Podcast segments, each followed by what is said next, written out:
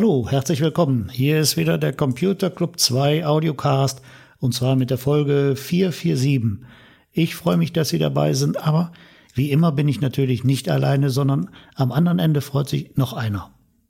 Mhm, am Ende freue ich mich immer, ja. Ich bin äh, auch nicht alleine hier. Ich begrüße Sie ganz herzlich, die Sie äh, alle den Mut gefasst haben, wieder zuzuhören und äh, denke, dass wir auch diesmal wieder ein paar Themen haben, die den einen oder anderen interessieren. Auch mal wieder ein Aufregerthema dabei. Ähm, also was ich hier gerade habe, ist vielleicht kein Aufregerthema.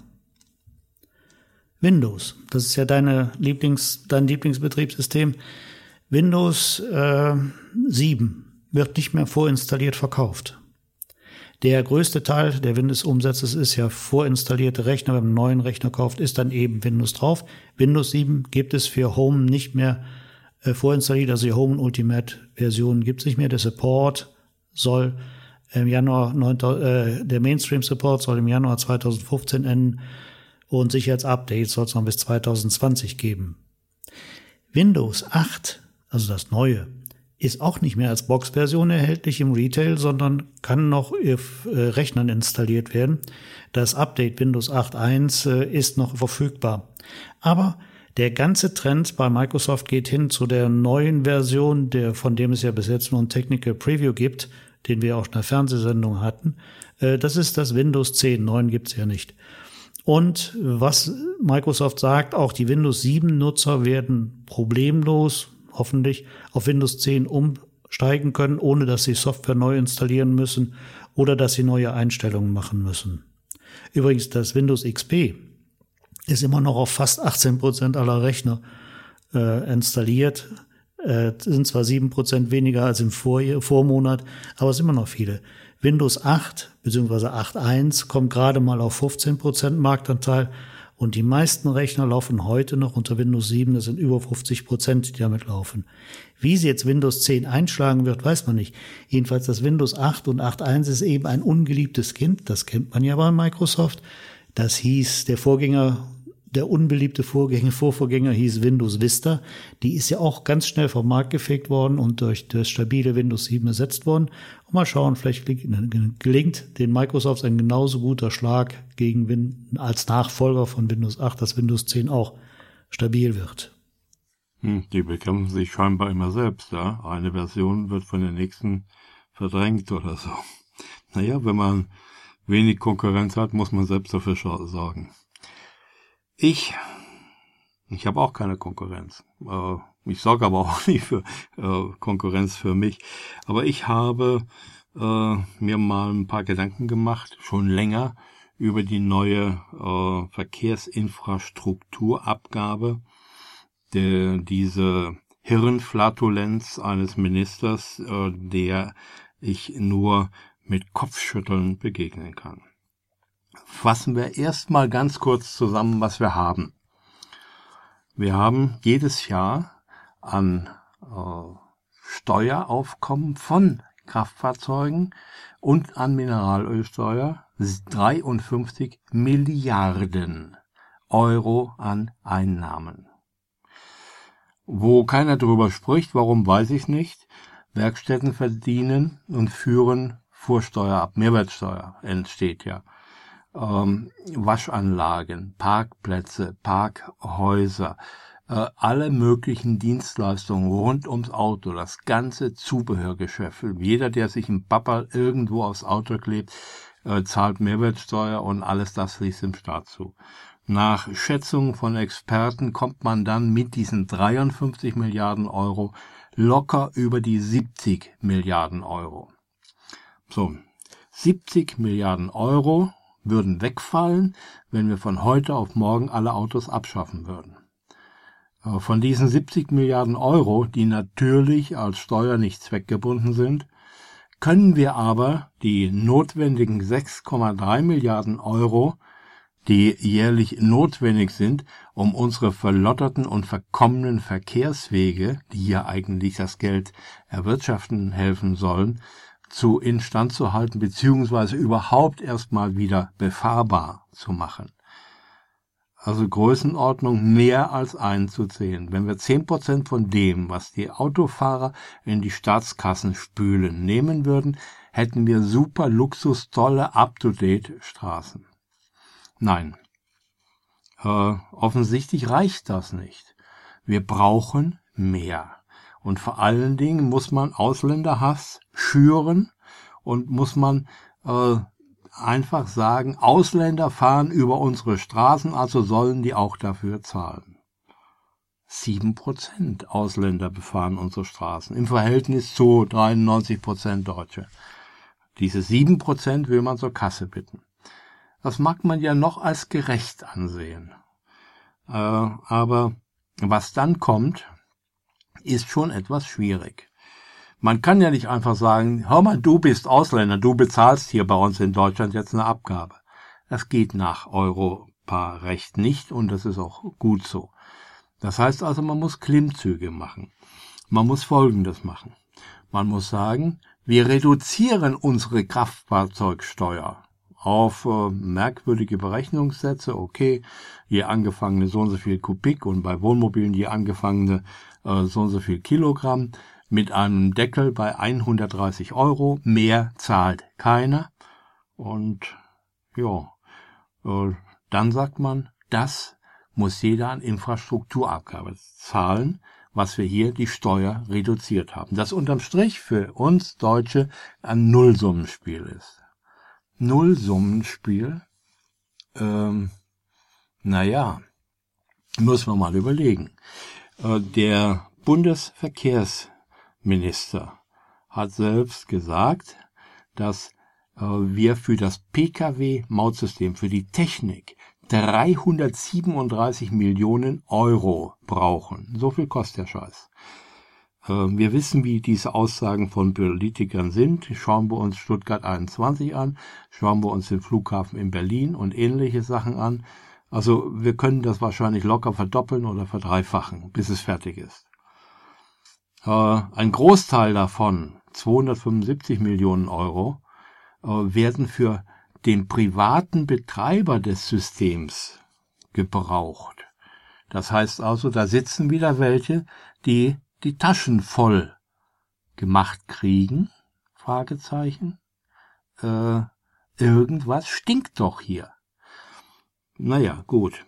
Und dann, äh, nach Abzug aller Kosten, soll nach dieser Milchmädchenrechnung äh, einen Rest von 500 Millionen Euro pro Jahr an Einnahmen übrig bleiben. Ja, alle Experten sagen, das ist falsch. Man geht von negativen Einnahmen aus bis äh, zu maximal 200 Millionen. Aber die Kosten werden mit Sicherheit höher werden und von den 200 Millionen wird auch nichts übrig bleiben. 500 Millionen ist einfach äh, ein Wolkenkuckucksheim und das Ding wird platzen wie sonst was. Ähm, es kommen mir auch so Zweifel daran auf, warum muss denn eigentlich diese äh, Verkehrsinfrastrukturabgabe über Kennzeichenscannung äh, erhoben, kontrolliert oder sonst was werden? Unsere Steuer da flitzen ja auch keine über die Autobahn und fotografieren die Kennzeichen und gleichen das mit einer Datenbank ab, ob jemand die Steuer gezahlt hat. Warum? Wenn ich meine Steuer nicht zahle, das merkt ja der Staat in Anführungszeichen. Und dann schickt er mir eine Mahnung und wenn ich nicht zahle, schickt er mir ein kleines Männlein, das kratzt die Zulassung ab, den, den Siegel vom Kennzeichen. Warum um alles in der Welt können das nicht die gleichen Leute machen? Warum kann das nicht genau so passieren? Äh, wenn ich schon kein ein Aufkleber für die Windschutzscheibe, das wäre viel zu billig. Ja? Da würde ja keiner dann 275 Millionen dran verdienen können. Äh, wenn ich schon so etwas nicht bekomme, dann äh, muss doch im Grunde genommen die Möglichkeit bestehen, dass genauso gehandhabt wird wie mit der Kfz-Steuer. Da muss doch auch keiner über die Autobahn flitzen und gucken, ob ich die Verkehrsinfrastrukturabgabe auch wirklich bezahlt habe.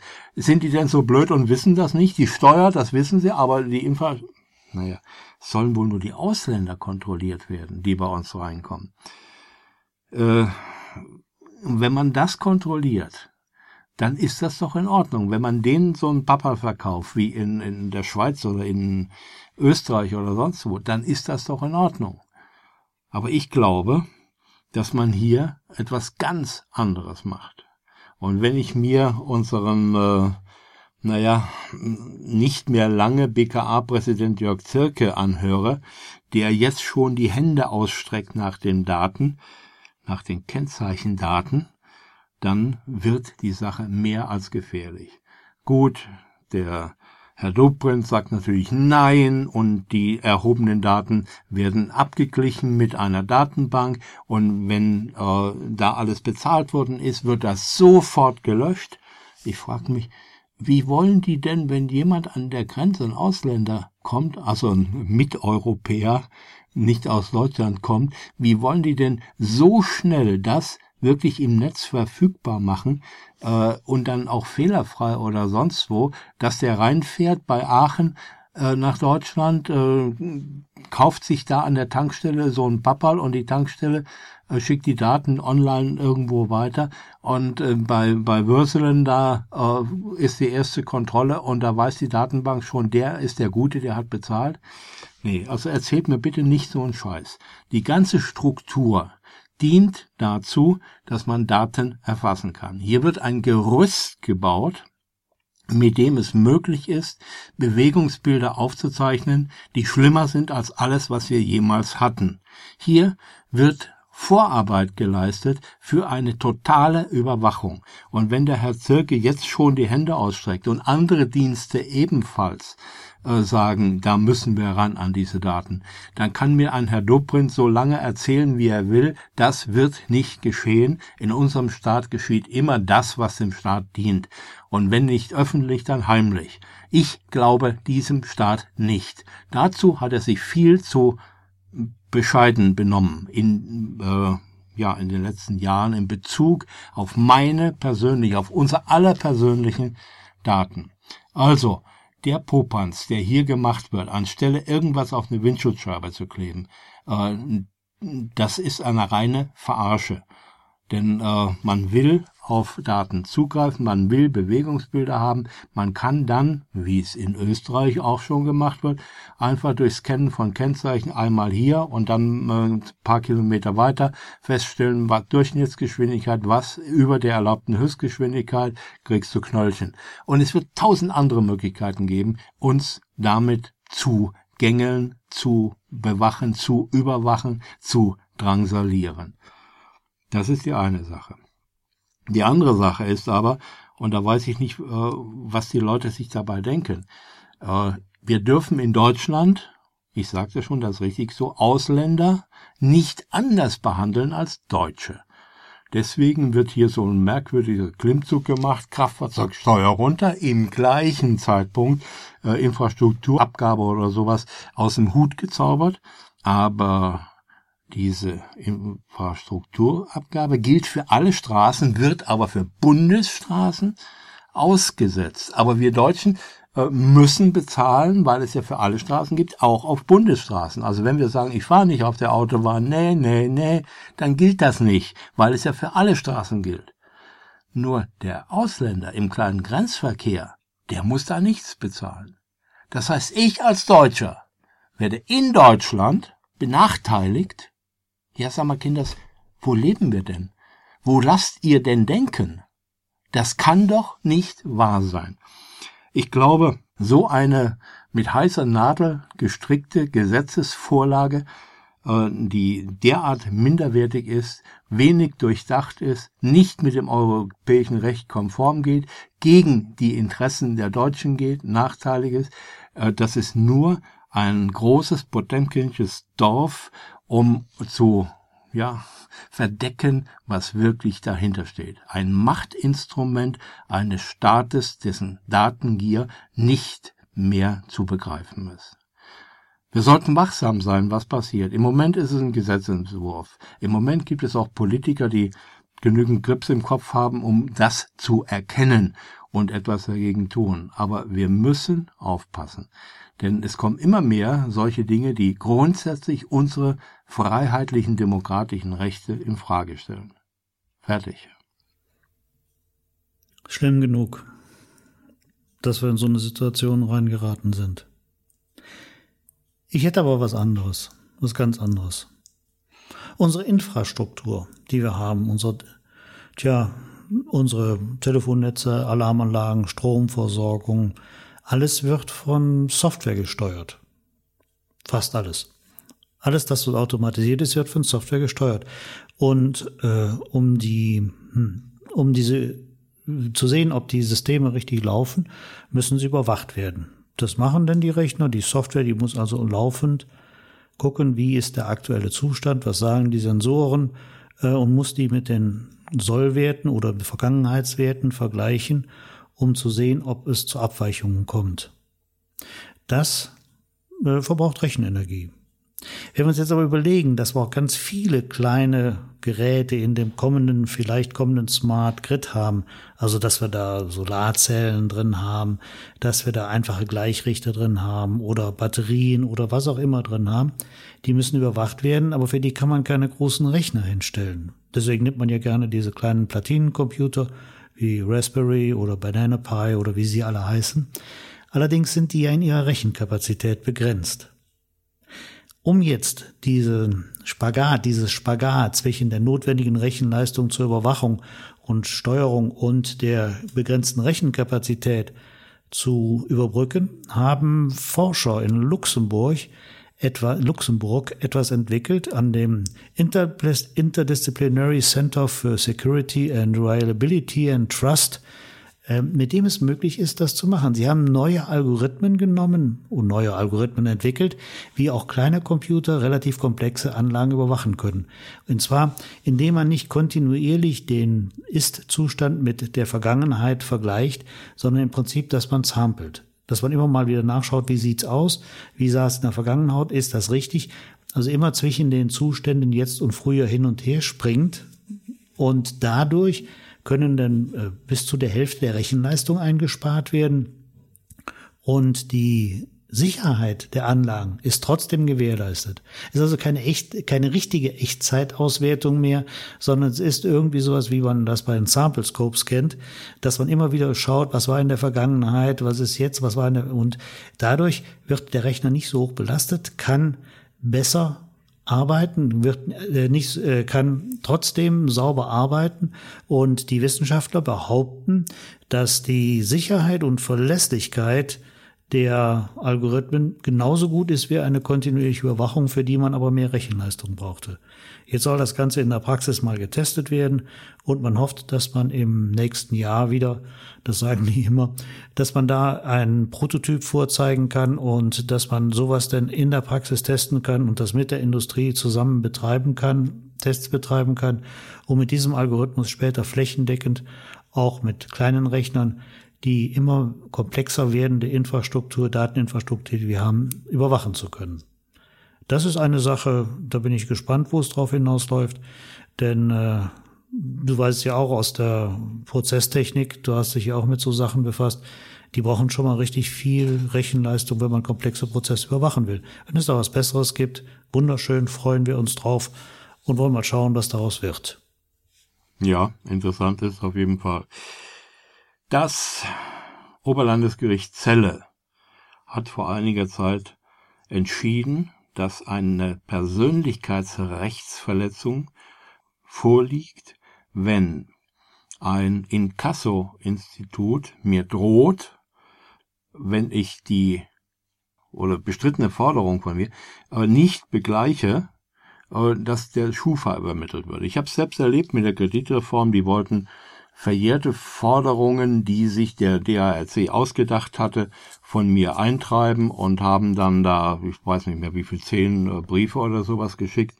Die wurden immer dümmer, dreister und frecher, wo auch so Sachen drin standen, so nach dem Motto, äh, sie können dann keine äh, Mobilfunkverträge mehr machen und keine dies und das und jenes. Und ich habe damals schon gesagt, das ist Nötigung. Das sind eigentlich Drecksäcke, die sowas schreiben. Äh, das äh, Oberlandesgericht Celle hat das jetzt so ganz klar gesagt. Also da kann man dagegen vorgehen. Aber warum erzähle ich das?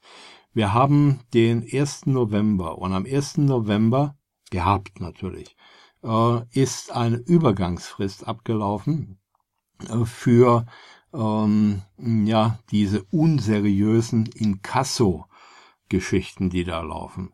Äh, Sie wissen, vor allen Dingen so bei Fallschere oder sonst was, da äh, hat man immer oder viele haben da Schreiben bekommen von irgendwelchen Inkassobüros oder auch Rechtsanwälten, ähm, die äh, dann gedroht haben und sonst was und einfach irgendetwas gefordert haben. Und einige Leute haben aus Angst vor den angedrohten persönlichkeitsrechtsverletzenden Folgen äh, gesagt, okay, dann zahle ich eben. Das muss man jetzt nicht mehr machen, denn äh, das Gesetz ist in Kraft und jetzt muss eine gewisse Form da sein. Äh, wenn zum Beispiel Zinsen drin sind, dann muss die Zinsberechnung genau gemacht und erklärt werden. Wenn andere Kosten da drin sind, die müssen extra und einzeln aufgeführt werden. Äh, Umsatzsteuerbeträge, da muss die Erklärung abgegeben werden, dass diese Beträge nicht als Vorsteuer gelten. Wenn der Verbraucher nachfragt, äh, von wem denn diese Forderung kommt, dann muss eine genaue, ladungsfähige Anschrift des Auftraggebers mit Name der Firma oder äh, der Person oder sonst etwas vorgelegt werden und wie diese Forderung entstanden ist. Also, Sie haben dann und dann bei uns fünf Kilo Bananen auf Pump gekauft, die sind nicht bezahlt worden und das war so und so und das ist der, der mm, Laden da, der Kramladen an der Ecke oder so. Das muss alles ganz präzise sein. Wenn ein äh, Schreiben eines solchen Inkassobüros in Zukunft nicht diese Angaben enthält, liegt eine Ordnungswidrigkeit vor und dann kann eine Geldbuße von bis zu 50.000 Euro äh, verhängt werden. Ähm, wenn der äh, möchte gern Eintreiber äh, das sogar im Wiederholungsfalle äh, macht und auffällt, kann die Behörde sogar äh, die Fortsetzung seines Betriebes untersagen. Also es gibt auch gute, schöne äh, Informationen. Wir als Verbraucher müssen nicht mehr äh, jedem Dödel, der uns da äh, anpinkeln will und sagt, ich krieg Geld von dir, sonst äh, mache ich dich platt bei Schufa oder Kreditreform oder sonst im Kram äh, hinterherlaufen. Wenn wir sicher sind und wissen, nein, ich schulde denen nichts, dann können wir denen ganz schöne lange Nase machen. Gute Nachricht. Gute Nase. Ich habe noch eine gute Nachricht. Ähm, wenn du jetzt ein Buch hast, oder hast eine Zeitschrift und so, da ist eine mathematische Formel drin und du möchtest die gerne lösen. Denn die in den Rechner eintippen ist ja teilweise relativ kompliziert. Die Firma Microblink hat eine kleine App äh, kostenlos zur Verfügung gestellt für Smartphones. Da fotografiert man diese Formel und die Software erkennt den Zahlen und Rechenzeichen und löst die Formel für einen. Bisher kann dieses, dieses Programm heißt Photomath äh, gibt es für iOS ab Version 7 und für Windows Phone leider noch nicht für Android. Das wird im Frühjahr nächsten Jahres kommen. Und was die schon können, sind grundlegende Arithmetik-Sachen wie Addition, Subtraktion, Division, Multiplikation, dazu noch ein paar Brüche, ein paar Dezimalzahlen, Wurzeln und Potenzen. Aber die Funktionen sollen erweitert werden.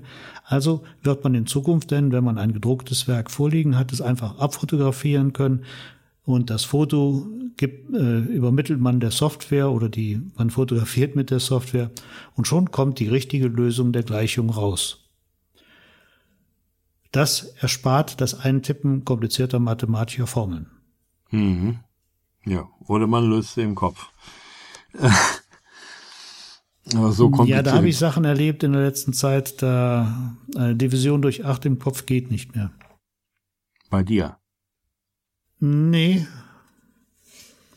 Ich will das nicht weiter ausführen. Aha, na gut, okay.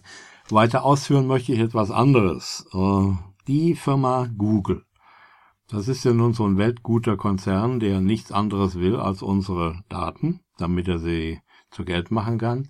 Aber die sind ja auch in anderen Bereichen tätig, zum Beispiel in selbstfahrenden Autos, in Satellitenentwicklung, in was weiß ich was. Die haben vor einigen Jahren ja auch Kontaktlinsen entwickelt, mit der äh, der Blutzuckerkonzentration bestimmt werden konnte.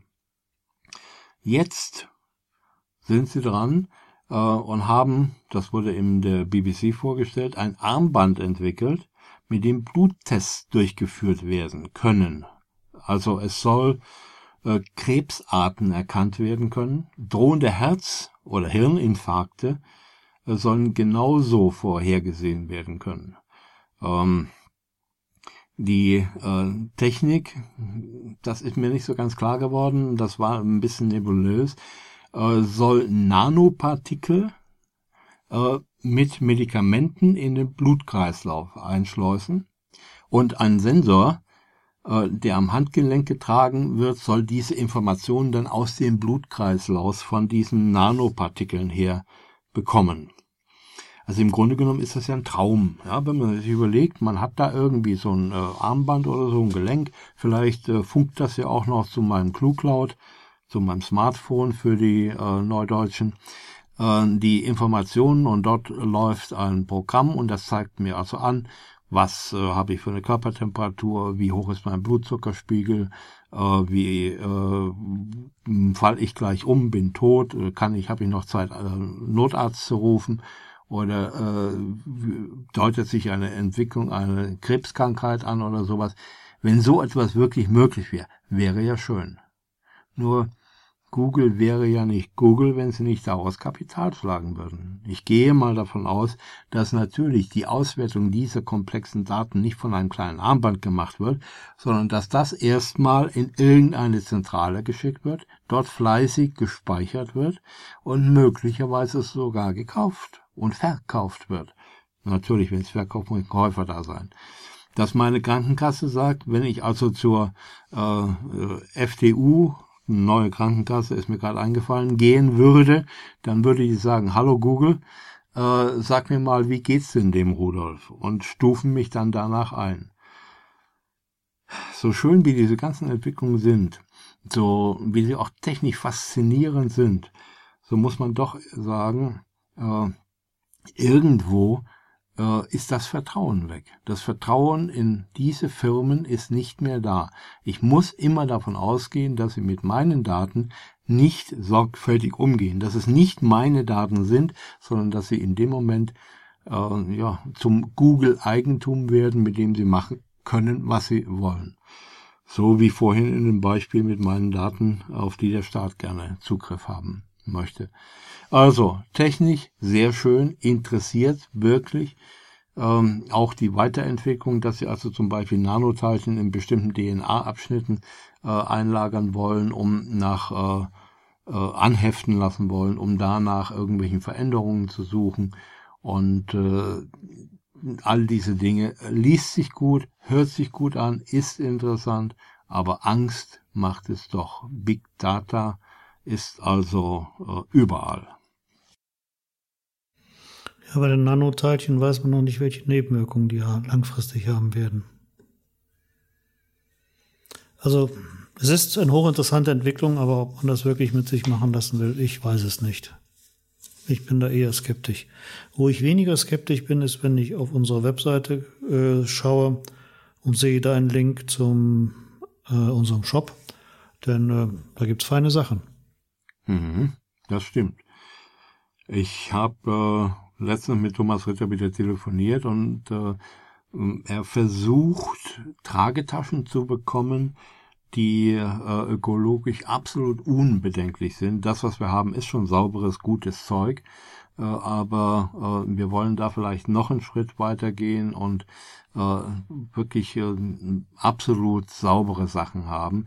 Äh, wir sind dabei, es ist alles nicht so einfach und es muss ja alles irgendwo auch leistbar sein. Äh, aber sobald die Dinger da sind, melden wir uns. So, das war's. Herzlichen Dank, dass Sie dabei waren. Ich hoffe, das war interessant und die Aufreger haben Sie geweckt, falls Sie vorher eingenickt sind von meinen Erzählungen. Äh, wie gesagt, schönen Dank, dass Sie dabei waren und tschüss. Hm, das sage ich auch. Ich bedanke mich auch. Und äh, nicht hoffentlich war es interessant. Wehe, ihr sagt, es war nicht interessant. Schönen Abend noch, bis dann und tschüss.